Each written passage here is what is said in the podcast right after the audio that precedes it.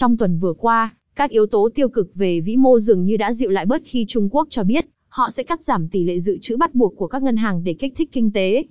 Đồng thời, diễn biến tiêu cực gia tăng giữa xung đột Nga-Ukraine cũng là một trong các yếu tố làm tăng tâm lý hưng phấn cho thị trường và hỗ trợ cho giá. Trong 1 đến 2 tuần tới, sẽ còn tồn tại rủi ro, giảm điều chỉnh xung quanh khoảng thời gian có các tin tức vĩ mô quan trọng, như Fed Bebook, họp FOMC, chỉ số PMI Mỹ. Tuy nhiên xét về xu hướng chung đến cuối năm 2022, bức tranh cung cầu tổng thể vẫn đang trong trạng thái ủng hộ cho giá dầu thô.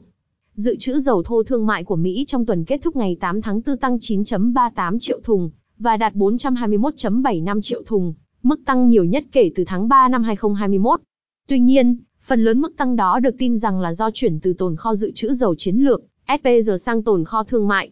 Tồn kho SPG ghi nhận đạt 560.68 triệu thùng, giảm nhẹ gần 1% so với tuần trước đó. Tuy nhiên, dự trữ SPG của Mỹ đã trong xu hướng giảm dần đều kể từ quý 2 năm 2021. Cho đến nay, tồn kho SPG gần như chạm mốc thấp nhất kể từ năm 2002. Dưới quy định như một thành viên của Tổ chức Năng lượng Quốc tế, IEA, Mỹ phải duy trì mức SPG trên 90 ngày nhập khẩu, tương đương với khoảng 400 triệu thùng. Bên cạnh đó, với quyết định mở kho, SPG bán 180 triệu thùng từ Tổng thống Biden vào cuối tháng 3, lượng tồn kho dự trữ SPG của Mỹ sẽ còn giảm thêm tổng cộng 180 triệu thùng nữa, đến cuối năm. Thêm vào đó, ghi nhận cũng cho thấy sự sụt giảm trong các sản phẩm xăng dầu tại Mỹ, một yếu tố khác để hỗ trợ giá dầu thô. Tồn kho xăng và sản phẩm trưng cất giảm lần lượt là 1.5% và 2.5% trong tuần qua và đều trong xu hướng giảm mạnh kể từ đầu năm 2022. So với mức trung bình 5 năm, tồn kho xăng thấp hơn 2% và tồn kho nhiên liệu trưng cất đang ở mức thấp hơn, đến 17.2%.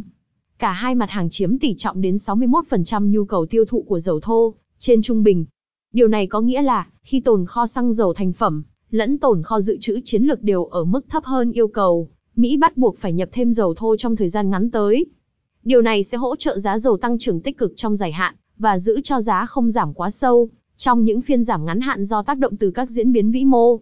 Một yếu tố khác hỗ trợ xu hướng tăng giá của dầu thô là việc chiến tranh giữa Nga và Ukraine đã tác động đáng kể lên sản lượng của toàn OPEC so với mức hạn ngạch được đặt ra.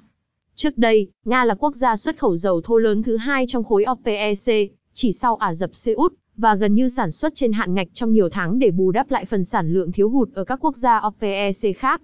Tuy rằng, khối này gần như chưa bao giờ đạt đủ mức sản lượng mục tiêu, kể từ chính sách gia tăng sản lượng 400,000 thùng trên ngày mỗi tháng được đặt ra, trong tháng 3, khoảng cách giữa sản lượng thực tế so với mức sản lượng mục tiêu thậm chí còn tăng lên thấp hơn 3%.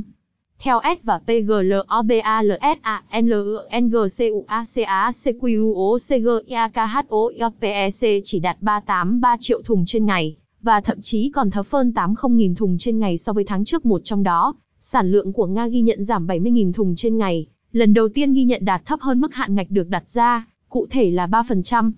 Trên thực tế, vẫn còn tồn tại nhiều rủi ro trong ngắn hạn đến từ các tác động của kinh tế vĩ mô. Rủi ro giảm tiêu thụ tồn tại do triển vọng kinh tế toàn cầu nói chung, và các nước tiêu thụ lớn như Mỹ và Trung Quốc nói riêng xấu đi. Tuy nhiên nhìn lại lịch sử, các điều kiện kinh tế vĩ mô và tăng trưởng GDP sẽ chỉ tác động lên giá dầu trong ngắn hạn 1 đến 2 tháng. Xu hướng dài hạn vẫn cần xét trên bức tranh cung cầu. Trong nhiều năm qua, hầu như tốc độ tăng trưởng sản lượng dầu thô trên thế giới đều phụ thuộc vào hai quốc gia Mỹ và Nga. Bên cạnh việc Nga bị rơi vào thế có nguy cơ phải cắt giảm sản lượng, Mỹ cũng như OPEC đều được tin rằng khó có khả năng gia tăng sản lượng lớn đủ để thay thế cho Nga trong năm 2022 đến 2023.